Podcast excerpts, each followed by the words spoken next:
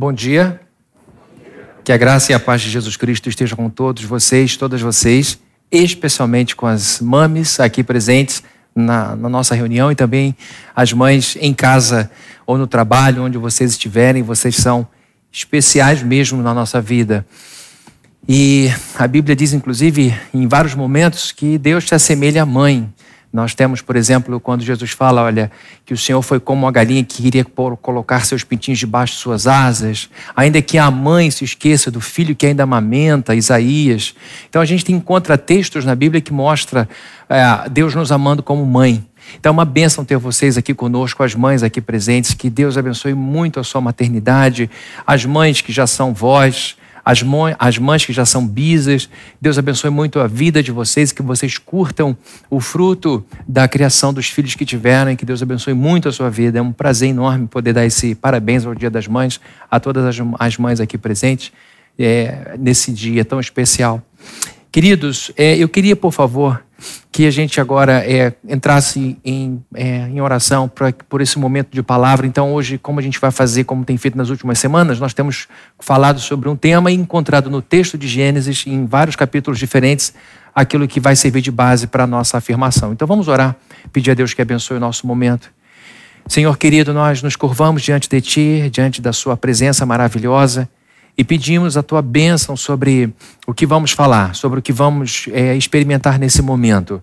Nós te pedimos em nome de Jesus que a tua unção esteja sobre a vida do mensageiro, para que entregue a sua palavra com poder, com ousadia, com confiança no Senhor, com dependência do Espírito de Deus e que o Senhor use tudo aquilo, Deus, que eu estudei, tudo aquilo que eu vivi ao longo de toda a minha vida, desses 47 anos, que o Senhor me abençoe e me direcione, ó Deus, nesse caminho. Que o Senhor abençoe aquele que ouve, aquela que ouve também, para que juntos possamos chegar ao mesmo lugar, a presença de Deus e viver diante desse Deus com profunda alegria.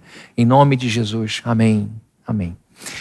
Minha esposa que está ouvindo o sermão aqui embaixo deve estar tá dizendo: você não tem mais 47, que eu falei pelos meus 47 anos de vida, que a gente vai voltando. Eu estou com 48, tá bom? Isso, vai mudar a sua, a sua vida, mas eu errei aqui para menos, em meu, em meu benefício, eu errei. Mães, eu quero pedir licença a vocês é, para que hoje eu continue na série de é, é, José, porque eu estou num fluxo é, ao longo desses é, últimos dois meses que me trouxeram a esse lugar, me trouxeram a esse personagem maravilhoso que é José e a todos os temas que a vida dele traz à superfície. Então eu quero pedir licença a vocês para que nesse ano eu faça diferente. Ano passado, retrasado, se eu não me engano, eu falei sobre algumas mulheres, falei sobre Maria, mãe maravilhosa que ela foi, a mulher incrível que ela foi, e temos muitas outras mulheres que nos serviriam de base para um caráter cristão, para uma vida com Deus. Mas hoje eu quero continuar no fluxo que está o meu coração. Então fica aqui o meu parabéns pelas mães e espero dar de presente a você, mãe, uma palavra que faça sentido para a sua vida, tá bom? Então vamos aqui de novo voltar àquela reflexão que nos trouxe a esse personagem. Nós estamos imersos numa pandemia que dura demais, e essa crise toda é um momento de oportunidade, porque é isso que crise significa. A palavra crise no latim significa um momento de mudança, uma, um momento abrupto de mudança. No grego, a mudança denota dificuldade. Quando a gente fala de crise no latim, fala de um momento de mudança brusca. Quando a gente fala de mudança no grego, crises, a gente fala de uma mudança difícil de ser feita. E lendo um artigo do jornal Globo que falava sobre a pandemia, o título desse, desse artigo era O sentimento da pandemia tem nome e se chama Definhar. Nós temos pensado sobre o que muita gente tem vivido nos últimos meses, tem definhado, pessoas que estão sem, não, não, estão deprimidas porque ainda continuam performando, continuam trabalhando, cuidando dos filhos, mas também não estão esfuziantes, não estão cheias de esperança, estão simplesmente flutuando. Esse sentimento que deixa a pessoa com, com a sensação de vazio, com a sensação de perda de objetivos. As pessoas vão encontrando um dia após o outro a mesmice de sempre e isso faz com que elas definem. Porém, a gente sabe que, mesmo diante do desafio da gente não definhar, nós estamos num momento de crise que nos dá a possibilidade de não apenas não definhar, mas também de florescermos como pessoas, porque é possível florescer no meio da dificuldade. É possível a gente ver um jardim no meio de um deserto, basta você olhar para Israel Israel é um país que deu certo, é um jardim no Oriente Médio, no meio do deserto. Então, nós encontramos muitas pessoas que sobreviveram a coisas como o Holocausto, a outras situações dificílimas de que floresceram como seres humanos. Então, nosso desafio, nesse momento de crise, tem a ver com a escolha que vamos fazer. Se vamos definhar com a pandemia ou se vamos aproveitar esse momento de crise e faremos então as mudanças que nos levarão ao florescimento. E por que José? Porque José é dono de uma biografia gigante. Quando a gente olha para a história desse homem, a gente encontra capítulos e capítulos da história de José. A gente tem gente com uma biografia muito curtinha. Por exemplo, há um casal na Bíblia que eu gostaria de ter mais informação sobre esse casal: Priscila e Áquila. Esses dois fizeram muito pelos apóstolos no continente europeu, no próprio continente do, do, do Oriente Médio. São pessoas importantes, mas que têm uma biografia muito curta. José tem uma biografia enorme. Nós encontramos na vida de José um monte de ensinamento e também um grande arquétipo de ser humano. Arquétipo é um modelo passível de reprodução. Você tem um arquétipo de um carro, arquétipo de, uma, de um equipamento, e ele serve então de modelagem para todos os outros. Então, quando a gente olha para José, a gente encontra nele um arquétipo humano. Ele é alguém que pode ser modelado. E modelagem é uma coisa que a gente faz sempre, tá? Eu vou falar sobre modelagem em alguns domingos. Talvez em 2025 eu esteja chegando no momento da modelagem. As minhas séries, para quem não me conhece, são longas. Então, é, eu não estou nem colocando mais data de validade. Vai até o coração perder o fluxo, perder a força.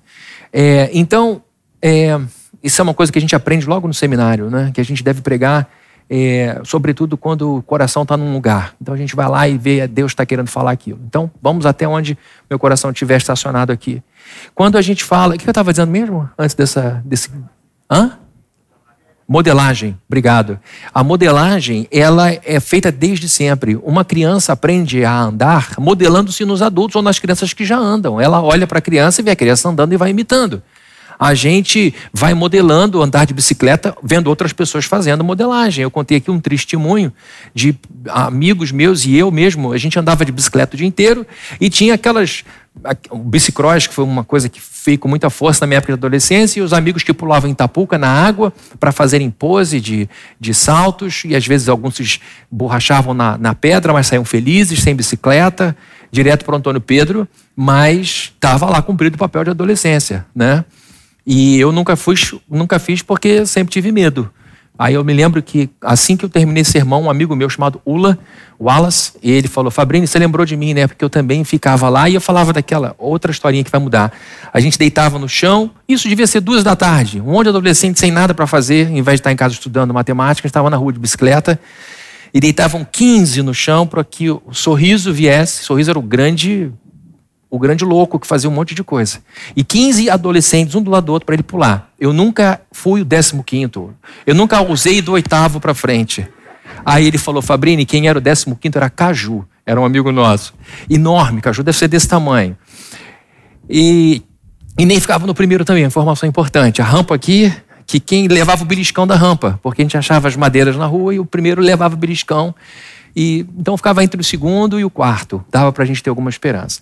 Dito isso, a informação canônica que vai mudar a vida de vocês, a gente viu o sorriso fazendo as coisas e ele servia de modelo para a gente. A gente fazia parecido. Ele fazia as manobras incríveis e a gente se modelava. Então, modelagem é uma coisa importante. E José serve de modelo. José é modelo para nós. Modelo de vida, modelo de postura, modelo de vida com Deus, modelo de quem floresce no meio da adversidade. E a pergunta que eu venho respondendo ao longo dessas semanas é essa: por que, que em meio a tanto sofrimento, e vejam, José sofreu dos 17 aos 30. Ele entrou no buraco da provação, ele entrou no poço da dificuldade aos 17 anos de idade, só saiu dali com 30 anos de idade. Nesse período de mais de uma década, por que, que ele conseguiu florescer ao invés de definhar? Primeira resposta já foi dada há algumas semanas atrás, ele floresceu porque ao longo de suas provações se manteve positivamente ativo. Não, não basta a gente se manter ativo. A gente precisa se envolver com atividades positivas que vão construir nosso ânimo, que vão nos manter de pé. Está lá guardado em Floresça, parte 1, se você quiser ouvir com detalhe. Nós vimos também, em segundo lugar, na semana seguinte, que ele floresceu, José, porque ao longo de suas provações ele soube administrar seus estados emocionais. Gente, se você ouviu, se interessou, mas não fixou, peço que você ouça de novo esse sermão. Controlar estados emocionais é a base para êxito na vida. E a gente pode controlar estados emocionais, que na verdade é uma sequência que também vou falar sobre, sobre as crenças. As crenças, a crença é uma convicção a respeito de uma coisa, é uma sensação de certeza em relação a alguma coisa. As crenças, elas modelam nossos estados emocionais, que por sua vez modelam nossos comportamentos. Eu Comecei a partir do segundo e disse que ele se comportou de uma certa forma porque ele tinha sob controle os seus estados emocionais. E isso fez com que ele conseguisse florescer. E hoje, com a ajuda do Espírito Santo, nós veremos que José floresceu, apesar de sua longa aprovação, porque ele tomou as decisões certas. Hoje eu vou falar de decisão, poder das nossas decisões. Não tomar decisão é uma decisão. Empurrar com a barriga é uma decisão dizer talvez, quem sabe, não sei, tudo isso é resposta que vai levar a algum lugar. Então nós veremos que José floresceu porque ao longo de suas provações tomou as decisões certas. Vejam só, de modo geral, a gente, quando fala da nossa vida, do conjunto da obra, por assim dizer, normalmente nós falamos da vida em termos de resultados de eventos que aconteceram conosco. Quando você fala da sua vida, quando eu falo da minha vida, ou quando as pessoas de modo geral falam da vida, elas lembram dos episódios marcantes, dos episódios gerais da vida que fizeram de você você.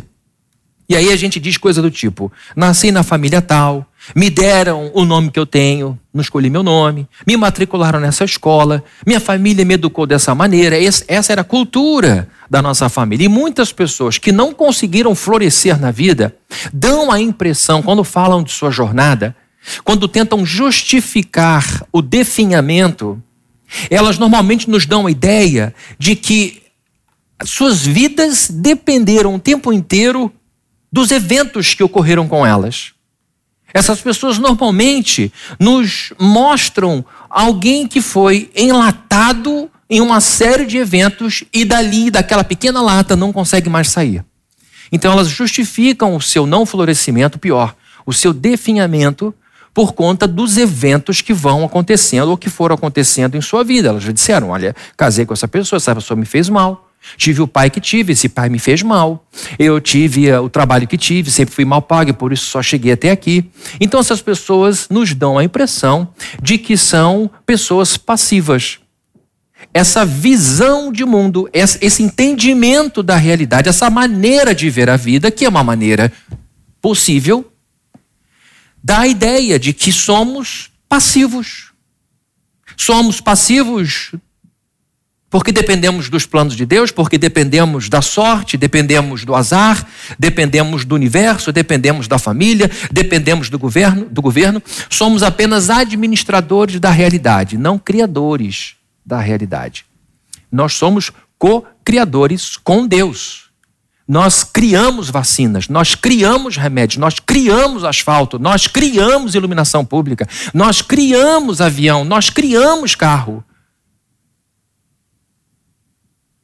E as pessoas que criaram essas coisas são aquelas que não aceitaram esta visão de um mundo enlatada, dizendo que nós não podemos criar coisas, nós temos que administrar o que nos é dado. A ciência avança com dúvida. A ciência avança com questionamento. A ciência avança com rebeldia. A ciência avança com questionamentos do tipo: por que não dessa forma? E não só a ciência da química, não só a ciência da física, que envolve matemática, mas a ciência da vida, a ciência cultural, a ciência da família. Por que, que não pode ser diferente? Por que só posso chegar até aqui? Por que, que eu não posso pensar de outra forma? Por que, que eu não posso tentar? Por que, que eu não posso ousar? Então, queridos, essas pessoas que não conseguiram florescer tentam justificar o seu definhamento dizendo coisas desse tipo. Eu não pude, eu não tive escolha. A vida me fez assim, me levaram para cá, me jogaram para lá, me agrediram desse jeito, fecharam a porta para mim, ninguém nunca me ajudou e por isso eu estou aqui nessa situação. E é verdade, por isso ela está nessa situação. Porque ela simplesmente deu pulinho tudo aqui. Se jogou nas mãos das pessoas. E deixou que as pessoas fizessem o que ela bem, elas bem quisessem em relação a elas próprias. Então, essas pessoas são meras administradoras da realidade, elas não são construtoras da realidade, elas, elas não construíram uma vida do sonho, elas vivem um pesadelo. Elas vivem um pesadelo. Porém, quando a gente olha para as pessoas que floresceram, quando a gente olha para as pessoas que deram certo, e esse é o movimento da própria psicologia, da psicologia positiva, que ao invés de focar nas patologias das pessoas, tem focado naquilo que tem levado pessoas ao êxito e tem, tem reforçado o bem-estar das pessoas, reforçado aquilo que de fato traz saúde psíquica para a pessoa. Quando a gente olha para o que deu certo, ou melhor, quando a gente olha para quem deu certo, quem floresceu, quem deu certo aonde, Fabrini? Quem deu certo no casamento, quem deu certo na família, quem deu certo no trabalho, quem deu certo na administração da própria saúde. Quando a gente olha para essas pessoas que nos servem de modelo, numa área ou noutra, o que, que a gente encontra? A mesma visão de que a vida me fez assim e porque fulano me jogou para lá, porque a vida me fez isso, porque meu pai era assim, porque meu chefe era desse jeito, tal, tal, tal. Eu acabei me tornando uma pessoa bem-sucedida, que coincidência. Que coisa incrível! Eu fui de um lado para outro, nunca tomei decisão nenhuma. E quando eu vi, outro pulinho, caí aqui, nessa vida maravilhosa. Vocês acreditam nisso? Pode, sim ou não? Eu não acredito nisso. Não acredito nisso. O sonho e o pesadelo dão trabalho para construir. Dá trabalho rejeitar boas oportunidades. Gera culpa. Dá trabalho mergulhar em depressão. Dá trabalho se transformar numa pessoa triste e manter a tristeza como lema de vida. Dá trabalho ser um derrotista. Dá trabalho olhar para as oportunidades boas da vida e dizer: não vou pegar essa, não vou pegar aquela, não vou pegar aquela outra. Por isso, por isso, por isso, por isso, por isso. Então, queridos, quando a gente olha para as pessoas que floresceram, que deram certo, que foram bem-sucedidas, que são bem-sucedidas, que sustentam esse florescimento no casamento, na família, nos estudos, na profissão, a visão de mundo costuma ser muito diferente. Costuma ser muito diferente. Com esse grupo de pessoas, eventos ruins também acontecem. A pandemia é geral. Atingiu o mundo todo. Então, com esse grupo de pessoas, coisas ruins também acontecem. Porém, estas pessoas que floresceram, ao falarem de suas jornadas, ao invés de enfatizarem muitos eventos ruins, o que, que elas enfatizam? As decisões que tomaram. Você ouve uma pessoa falando do sucesso, ela vai falar das dores, das pancadas, das lutas, das perdas, mas vai falar das voltas que ela deu, Vai falar dos momentos que ela se soerguiu, vai falar do momento que ela estendeu a mão, vai falar do momento que ela deu outra coisa. Ela vai enfatizar as suas decisões. É uma visão de vida bem diferente. Elas enfatizam o que elas fizeram. Melhor, elas enfatizam as decisões que elas tomaram. As decisões que tomaram. Eu sempre conto essa história que li num dos livros do Tony Robbins. Um sujeito teve dois filhos gêmeos univitelinos, idênticos. A mãe era uma mulher passiva que suportou, tolerou os abusos de um marido que, além de alcoólatra, era um péssimo pai, violento, que batia na esposa e nos filhos. Os dois se desenvolveram, chegaram à vida adulta. Um se transformou num bêbado, se transformou num viciado, envolvido em confusões, muitos relacionamentos, nenhum deu certo, acabou preso. O outro se transforma num pai de família responsável, próspero, gerente nacional de uma grande empresa. Pergunta que pesquisadores do comportamento fizeram a ambos. A mesma pergunta. Um na, no cárcere, outro em casa com a família. Aquele que estava no cárcere perguntou-se: O que fez com que você chegasse aqui? Por que você chegou aqui? Resposta: Tendo o pai que eu tive, só podia dar aqui.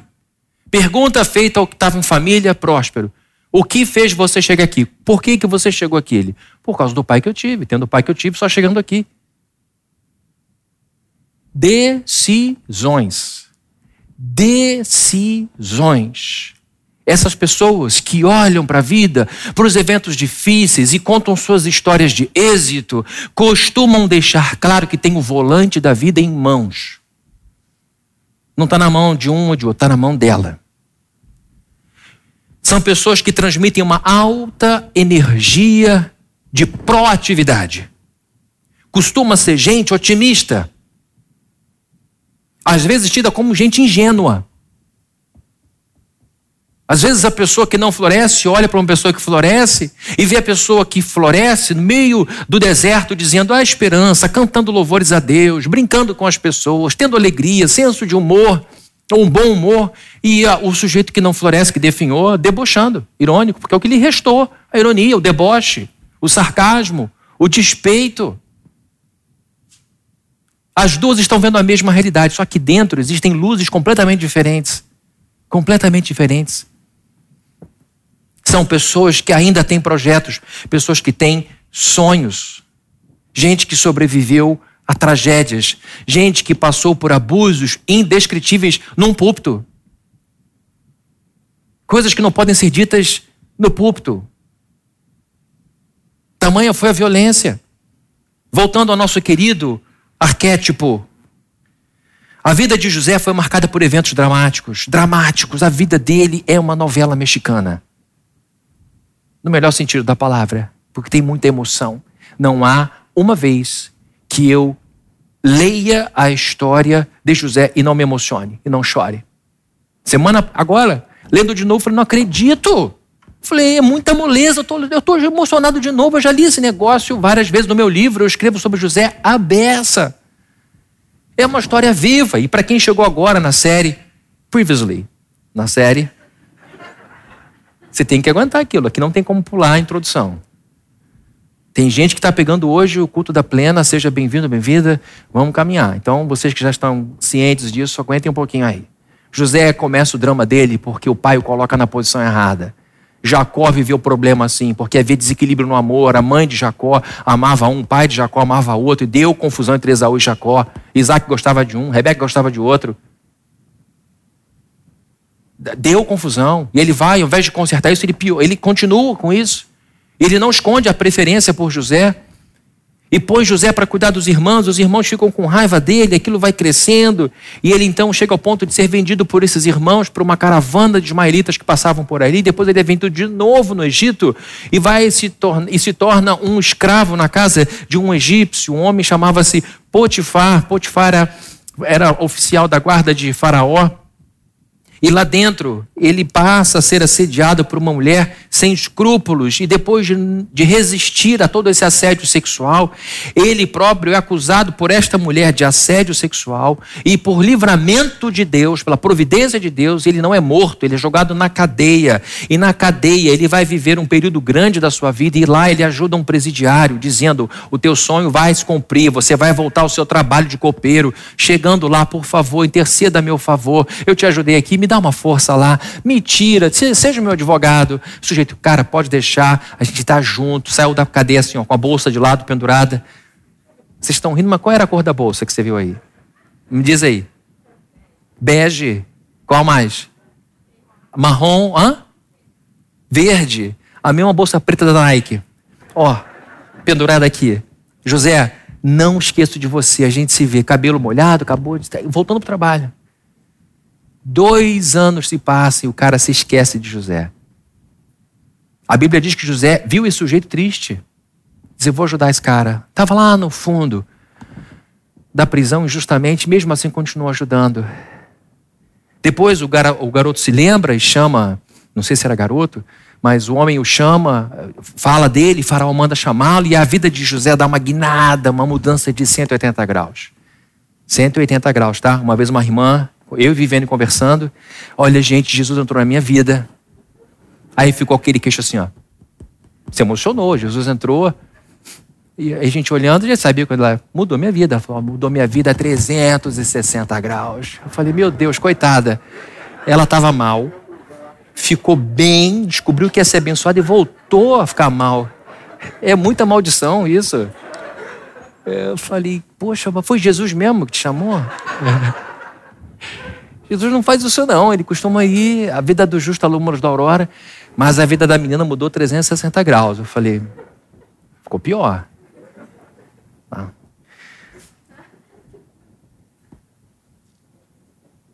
E a vida deste homem se torna assim um troféu para a gente erguer, um troféu. E ele se torna co-governante da nação mais poderosa do seu tempo. E aquilo muda para sempre a história dele, a história da sua família e a história da gente, porque nós estamos aqui por causa de José. Uma pessoa com essa biografia com certeza tomou muitas decisões que ajudaram ela a chegar ao florescimento. Ele teve que administrar seus estados emocionais, teve que escolher trabalhar em coisas positivas e ele teve que tomar decisões quase que diariamente para não definhar como ser humano. Porque tem gente que definha e fica todo dia dizendo: Ah, Deus me leva dessa vida. Eu não tenho coragem de me suicidar. Como disse uma pessoa, me auto-suicidar. Não sei o que é um auto-suicídio. Deve ser bem pior, né? ela sai para o inferno ainda se matando várias vezes. Eu não tenho coragem de me matar, Deus, mas por mim só podia me levar agora. Não é o desejo de Paulo que diz: olha, estar com Cristo é muito melhor. Mas se fica aqui é lucro, eu fico aqui. Paulo gostava de viver, porque a vida de Paulo era frutífera. Paulo não definhou, Paulo floresceu. Mas você conhece gente que diz todo dia: ah, se Deus me levasse. O pior, você fala esse alto bom som dentro de casa para todo mundo ficar triste com você, ficar com pena de você. Sabe por quê? Porque vítima precisa de plateia. Vítima precisa de público. Vítima gosta de dar show.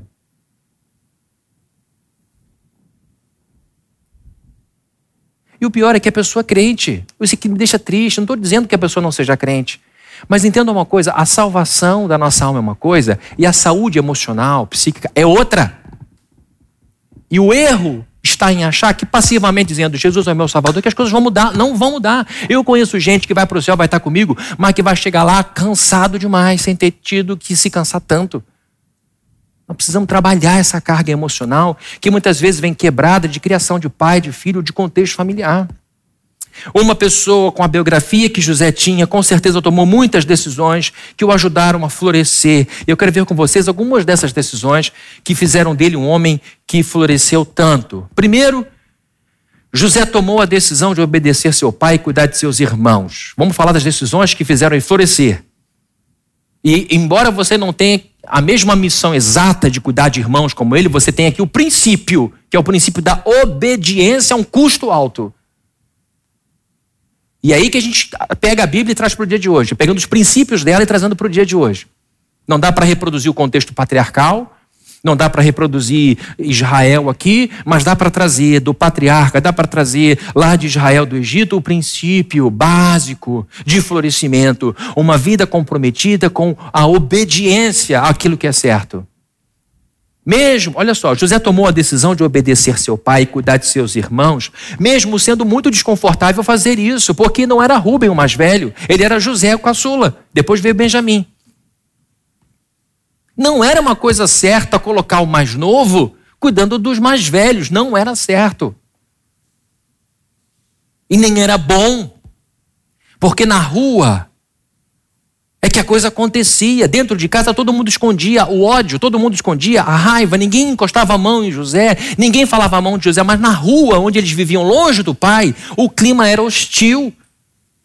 E o pior, os irmãos de José decidiram viver de uma maneira contrária àquela que Jacó queria que viveram, viviam, vivessem. Jacó, antes de se converter, não era mole. Quem não conhece a história de Jacó, conheça. Era um sujeito trapaceiro. Inclusive é o que seu nome significa. Mas quando ele se converte, ele se converte e se transforma num homem de Deus, temente a Deus.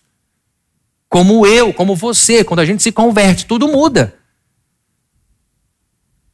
Então vejam, queridos, acompanhem comigo aqui o verso de número 2 do capítulo 37 que vai ser projetado do texto para nós.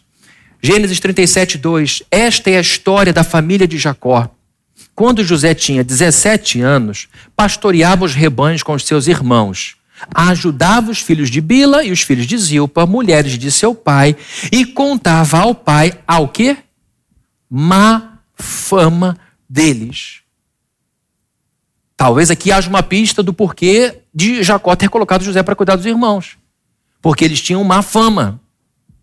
Eles eram mal falados mal vistos por causa do comportamento, por causa do, do, do, da falta de ética deles, se comportavam mal. Então vejam, ele aceita a decisão que ele toma, ele aceita cuidar de seus irmãos, obedecer a seus irmãos. Em um dos trabalhos que ele tinha era o de voltar para casa com um relatório dizendo: Olha, pai, Judá não fez o que é certo. Manassés pisou na bola de novo. Rubem é fora de controle. Judá é violento toda hora Judá se envolve em briga com alguém no bar. Várias vezes. E ele então relatava a má fama que os irmãos tinham. Ele decidiu se comportar de maneira oposta. Vejam aqui, qual foi o evento ruim que atingiu a vida desse garoto? A posição que o pai o colocou a vida, entre aspas, o colocou nessa posição de ter que cuidar de gente mais velha, de ter que falar de seus erros, de ter o trabalho é, impopular de ser o delator, de ser o dedo duro, o X9. E ninguém podia mudar isso, porque Jacó cobrava isso. Numa sociedade patriarcal, ninguém podia ousar falar mal do pai. Então vejam, evento ruim aconteceu na vida de José. Outra decisão que ele tomou foi decisão de cuidar com excelência da casa de Potifar. Aqui a gente já evoluiu um pouco. Os irmãos já venderam, ele foi vendido pela segunda vez, agora é escravo na casa de Potifar. Vejam comigo Gênesis 39, de 3 a 5. De 3 a 5. Quando este percebeu que o Senhor estava com ele e que o fazia prosperar em tudo o que realizava, agradou-se de José e tornou-o administrador de seus bens. Potifar deixou a seu cuidado a sua casa e lhe confiou tudo o que possuía desde que deixou cuidando de sua casa e de todos os seus bens, o Senhor abençoou a casa do egípcio por causa de José. A bênção do Senhor estava sobre tudo que Potifar possuía, tanto em casa como no campo, mesmo sendo filho de Jacó, homem riquíssimo. Não, mesmo sendo homem, é meu esboço, tá bom? Eu li demais aqui porque juntou. Mas aí, onde é que está isso? Mesmo sendo filho de Jacó, riquíssimo. É Bíblia Fabrini atualizada, tem coisas que você não tem na sua. Ele tomou a decisão de fazer um trabalho excelente na casa de Potifar, mesmo sendo filho de Jacó, aí sim. Riquíssimo, tendo isso na cabeça, meu Deus, eu era rico. A Bíblia diz que Isaac já era rico. Jacó herdou, é, teve que fugir, é verdade, da casa do seu pai, mas Jacó fez uma, uma, uma riqueza tão grande. Ou seja, quando a gente fala aqui de José, é um menino que teve bisavô rico, que teve avô rico, que teve pai rico. Gerações e gerações de gente rica atrás dele. Abraão era tão rico que, para evitar problema com o seu sobrinho Ló, teve que pedir para ele ir embora. Falando, não está dando, a terra é pequena para a nossa riqueza. A gente não está conseguindo conviver. E agora está um garoto, filho de gerações de homens ricos, vivendo como escravo. E ele decidiu que, mesmo sendo um menino rico, mesmo sendo um garoto criado com todo o conforto, vivendo agora como escravo, ele decidiu trabalhar com excelência na casa é, de Potifar. Pode ter certeza absoluta que há um trabalho de cooperação entre a bênção de Deus e o empenho de José nesse trabalho. Deus não abençoa relaxados e relaxadas não condiz relaxamento, displicência.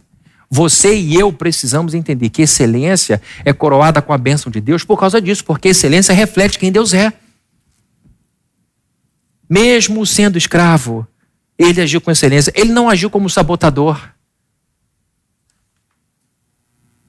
Evento ruim na vida de José, vendido de novo. Então vejam, coisas ruins estão acontecendo com ele. Ele foi colocado pela vida num lugar ruim, desconfortável. Agora ele é mais uma vez conduzido pela vida a uma vida de escravidão. Mas ele toma outra decisão, a terceira. Ele decidiu que cuidaria com o zelo da carceragem. A vida dele vai descendo, descendo, descendo, descendo. O pai lhe deu uma função difícil e dura e ele trabalhou com excelência e dizia: Pai, está acontecendo isso, isso, isso, nossos, nossos, seus, nossos, meus irmãos não são fáceis. apanha por isso. Na casa de Potifar, continua trabalhando com excelência, agora ele é preso. E na carceragem, ele continua trabalhando com zelo e excelência. Vejam comigo é, é, os versos de 19 a 23 do capítulo 39 de Gênesis. Quando o seu senhor ouviu o que sua mulher lhe disse, foi assim que o escravo me tratou. Ficou indignado. Ela está aqui dizendo que não aconteceu. Ela estava assediando José e o José agora está sendo acusado por essa mulher. Verso 20: Mandou buscar José e lançou-o na prisão em que eram postos os prisioneiros do rei. José ficou na prisão. Gente, imagina o turbilhão na cabeça desse garoto. O que, que eu fiz de errado? O que, que eu fiz de errado? Por que eu estou passando por isso? Por que eu estou passando por isso? Por que eu estou passando por isso? Na casa do meu pai, todos os meus irmãos faziam besteira e quem está aqui sou eu. Ninguém prestava, era um bando de maluco que só fez papai envelhecer, aquela cabeça branca de papai por causa de Judá, de Rubem, de todo mundo. Papai quase infartou várias vezes por causa da violência de Judá. Simeão não valia nada e eu estou aqui. Mas o Senhor estava com ele e o tratou com bondade, concedendo-lhe a simpatia do carcereiro. Verso 21. Por isso o carcereiro encarregou José de todos os que estavam na prisão. E ele se tornou o quê? Responsável por tudo o que lá sucedia.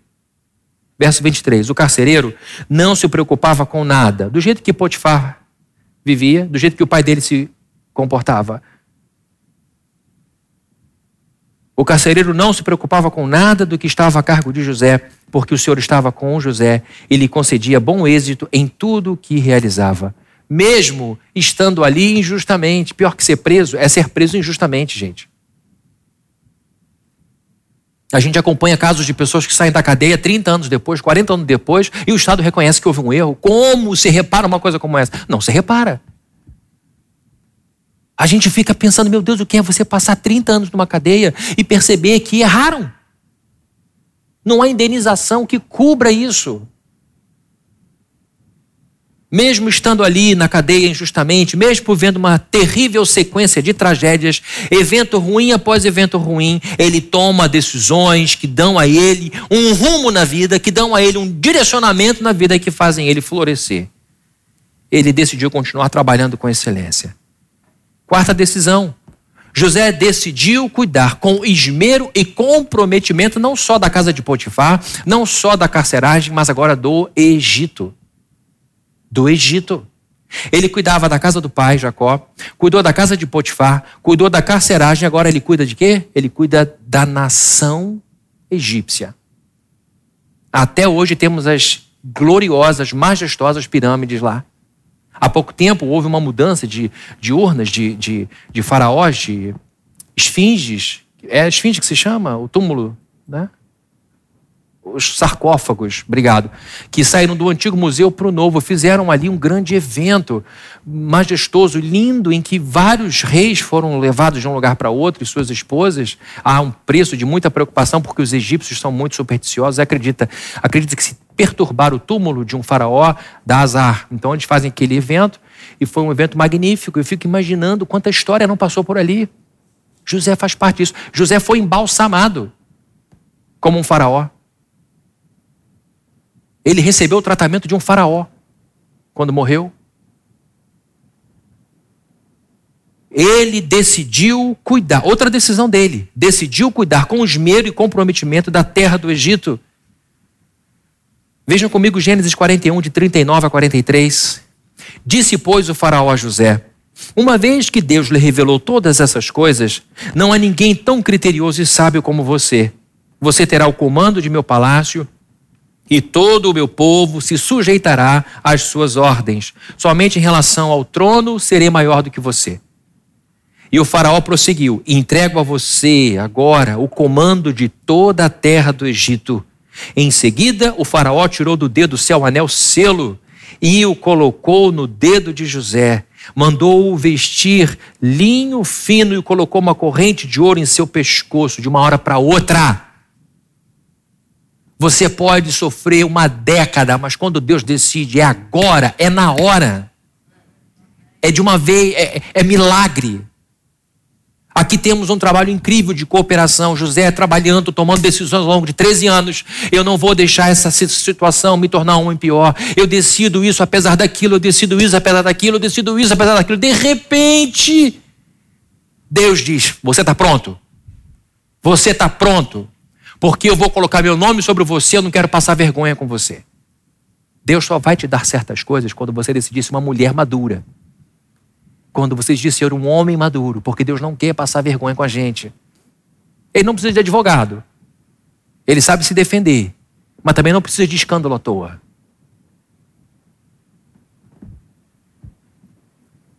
Verso 43. Também o fez subir em sua segunda carruagem real, e à frente os arautos iam gritando: Abram caminho. Assim José foi colocado no comando de toda a terra do Egito. Eu estou dizendo que a vida dele deu certo. Eu estou dizendo que José floresceu porque ele tomou decisões.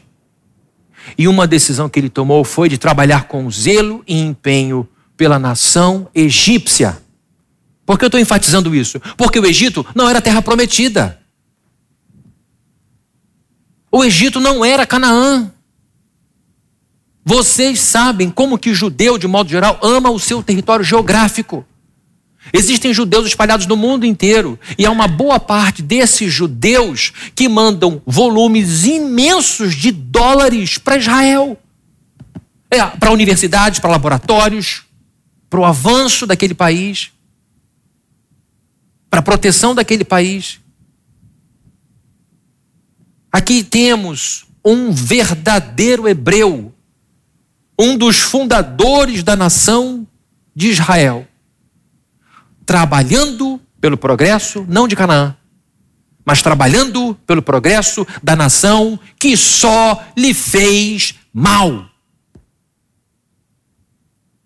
Temos aqui um homem devolvendo bênçãos para um país que o tratou como maldito, que o prendeu injustamente, que fez dele escravo, roubou dele a liberdade, que não quis ouvir o que ele tinha para dizer. Ele era bisneto de Abraão, era neto de Isaac, foi filho de Jacó. E todos esses homens que eu citei foram patriarcas de Israel. A história do seu bisavô é uma história de aventura e fé em Deus. Ele cresceu ouvindo a história. O seu biso veio para cá com fé, largou a, a, parentela dele, largou a segurança dele, porque Jeová o nosso Deus disse que esta terra é a nossa terra. Lute por sua família, lute por sua terra, lute pelo progresso da sua terra. Só que ele foi expulso dali. E para a terra para onde ele foi jogado, ele foi maltratado ali, espezinhado, humilhado, destruído.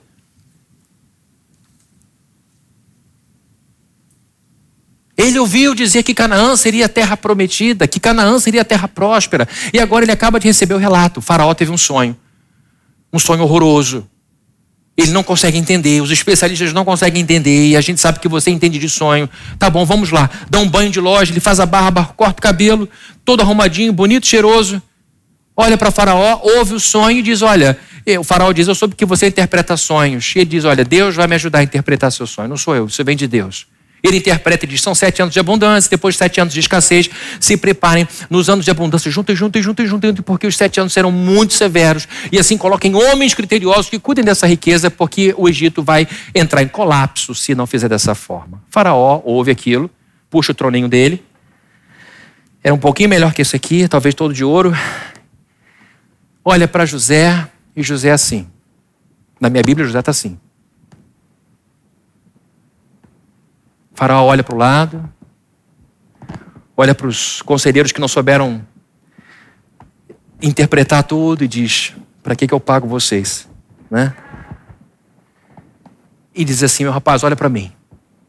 Ele olha: Você é um rapaz bonito? De onde você é? Eu falei: Eu sou de Canaã. Talvez tenha perguntado: Qual é a sua história aqui? É essa, é essa, é essa. Pois a sua sorte vai mudar porque eu não encontro no meu reino inteiro alguém tão bom como você, alguém tão inteligente como você, alguém tão leal, alguém que transmite. Ele não teve tempo para conhecer José. Ele teve, como diz um amigo meu, sentimento de feeling. Vocês entenderam, né? Sentimento de feeling. Feeling já é um sentimento. Explicar piada é uma dureza. Vocês ficaram quietos, eu tive que explicar. Vocês demoraram a rir, tem que rir logo. Entende depois. Me ajuda. Ele então teve um sentimento de feeling, olhou assim, rapaz, é incrível. Ele exala lealdade. Ele exala sucesso. Ele exala força. É você que vai cuidar.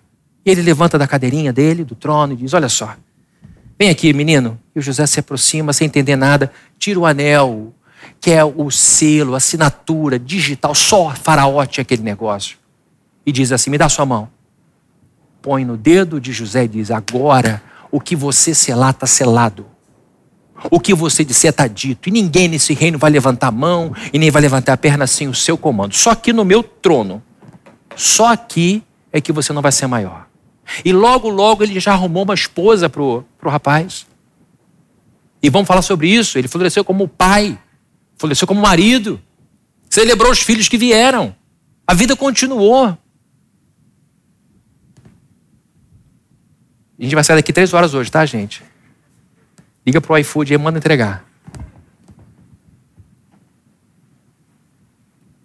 E ele trabalha pela prosperidade do Egito. Quanto crente, quanto crente trabalha mal para o seu chefe, porque seu chefe não é evangélico. Que estupidez! Como se ter chefe evangélico fosse sinônimo, garantia de que a coisa ia ser boa. A gente conhece alguns que não são mole.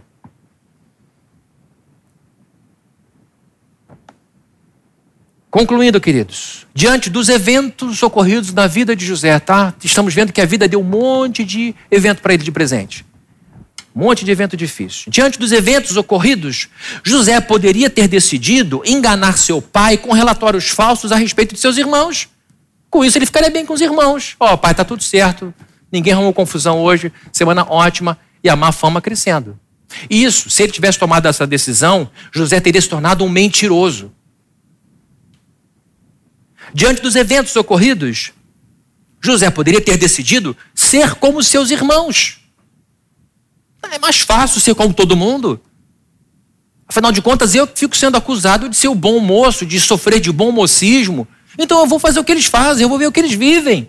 Se ele tivesse decidido por isso, ele seria um mau caráter, que é o que os irmãos eram. E seria vergonha do seu pai. Porém, ele decidiu que seria um homem de boa fama, que pautaria sua vida pela verdade. E foi isso que ele mostrou quando a mulher de Potifar o assediou.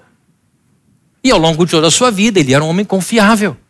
Vejam, queridos, eu quero enfatizar aqui decisão e não evento, decisão e não evento. Diante dos eventos ocorridos, José poderia ter decidido ser um escravo sabotador. Quando você faz obra na sua casa, é bom você não arrumar briga com os caras que estão fazendo obra. Porque tem umas histórias, que fulano foi entupiu com cimento o cano de fulano. Isso acontece. Tem gente que sabota a obra do sujeito. O cara não paga direito quando vai embora, três meses depois aparece um problemão. Tem que fazer uma, quase uma outra obra. Não é todo operário que faz isso, não é todo peão que faz isso, mas com certeza isso acontece. José poderia ter decidido ser um escravo sabotador na casa de Potifar, mas foi isso que ele fez?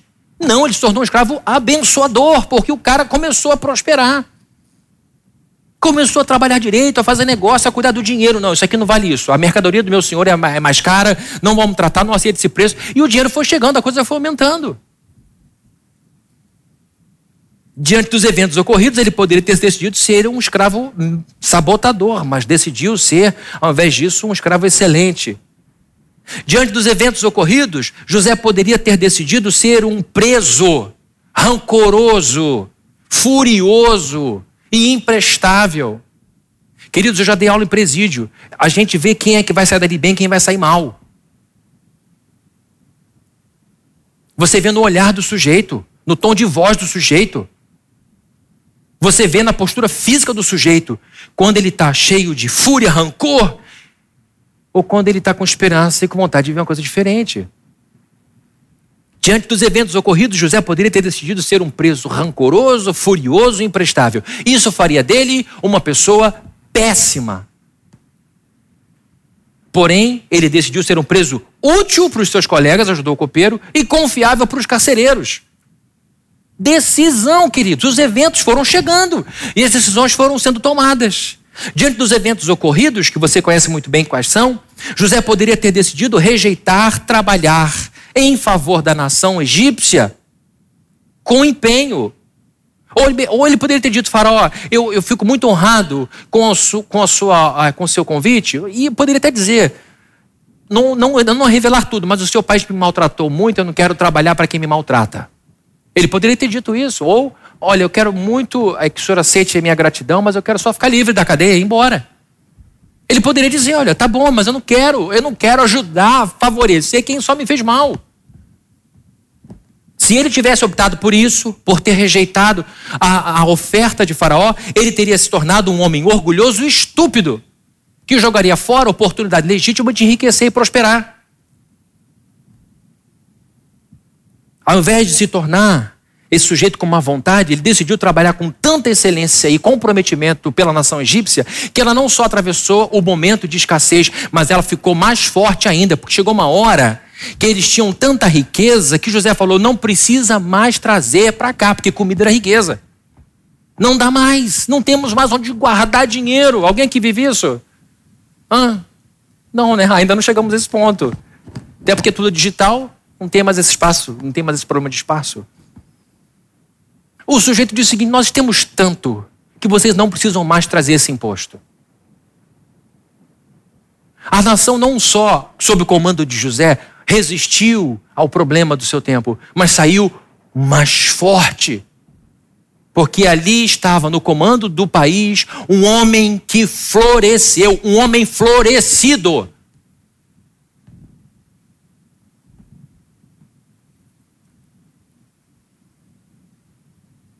Guardem isso, queridos. Se vocês só lembrarem da piada que eu tive que explicar aqui, peço que guardem outra coisa aqui. Guardem isso do, assim como, como algo precioso no coração de vocês para sempre. O nosso florescimento não tem a ver com os eventos que acontecem conosco. O nosso florescimento tem a ver com as nossas decisões. Definhar ou florescer é questão de decisão. Eu não posso, você não pode controlar a grande, vasta maioria dos eventos que acontecem conosco. Podemos? mas eu e você podemos controlar 100% das nossas decisões. Este é o campo onde a gente vai botar o pé e jogar. Eu e você não podemos evitar a pandemia. Eu e você não podemos escolher o lugar onde não vai ter vírus. Eu e você não podemos viver sem esses cuidados. Mas a gente pode tomar algumas decisões que vão fazer a gente lidar com essa situação. E é aí que muita gente se perde. Tem aqueles que ficam reclamando da pandemia, de tudo de ruim que ela trouxe, mas tem gente que resolve tocar a vida e tirar dessa história toda alguma lição e, e driblar e sair mais forte. Eu não posso controlar a grande maioria das coisas que acontecem comigo, mas eu posso controlar 100% das decisões que eu tomo nessa vida. Deixa eu te perguntar uma coisa. Qual é a história que você tem contado para você mesma? Ao longo de toda a sua vida? Qual é a história que você tem contado a você mesmo ao longo de toda a, vi de toda a vida? Por acaso tem sido a história de vítima? Eu estou batendo muito nessa tecla, porque eu sei que muitos cristãos, seres humanos de modo geral, vivem o, a, a vitimização em seu grau máximo.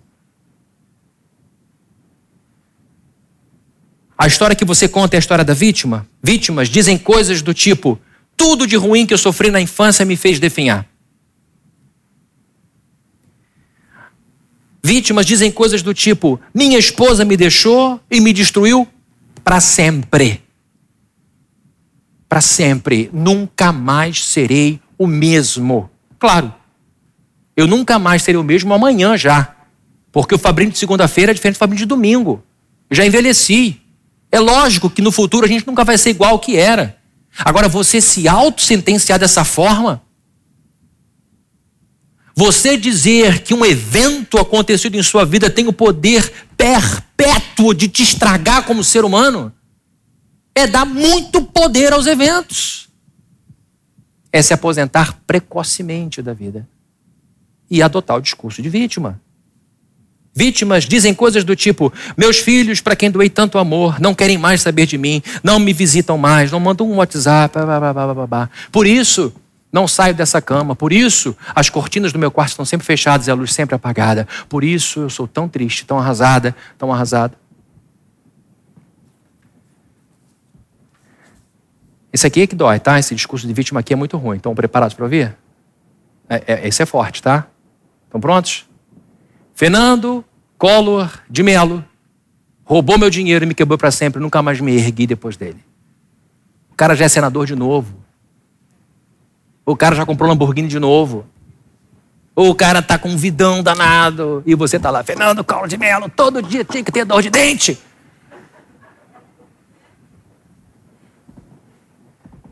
Como dizia um amigo, tinha que ter dois dentes. Um para abrir refrigerante, lata, e o outro para doer o ano inteiro.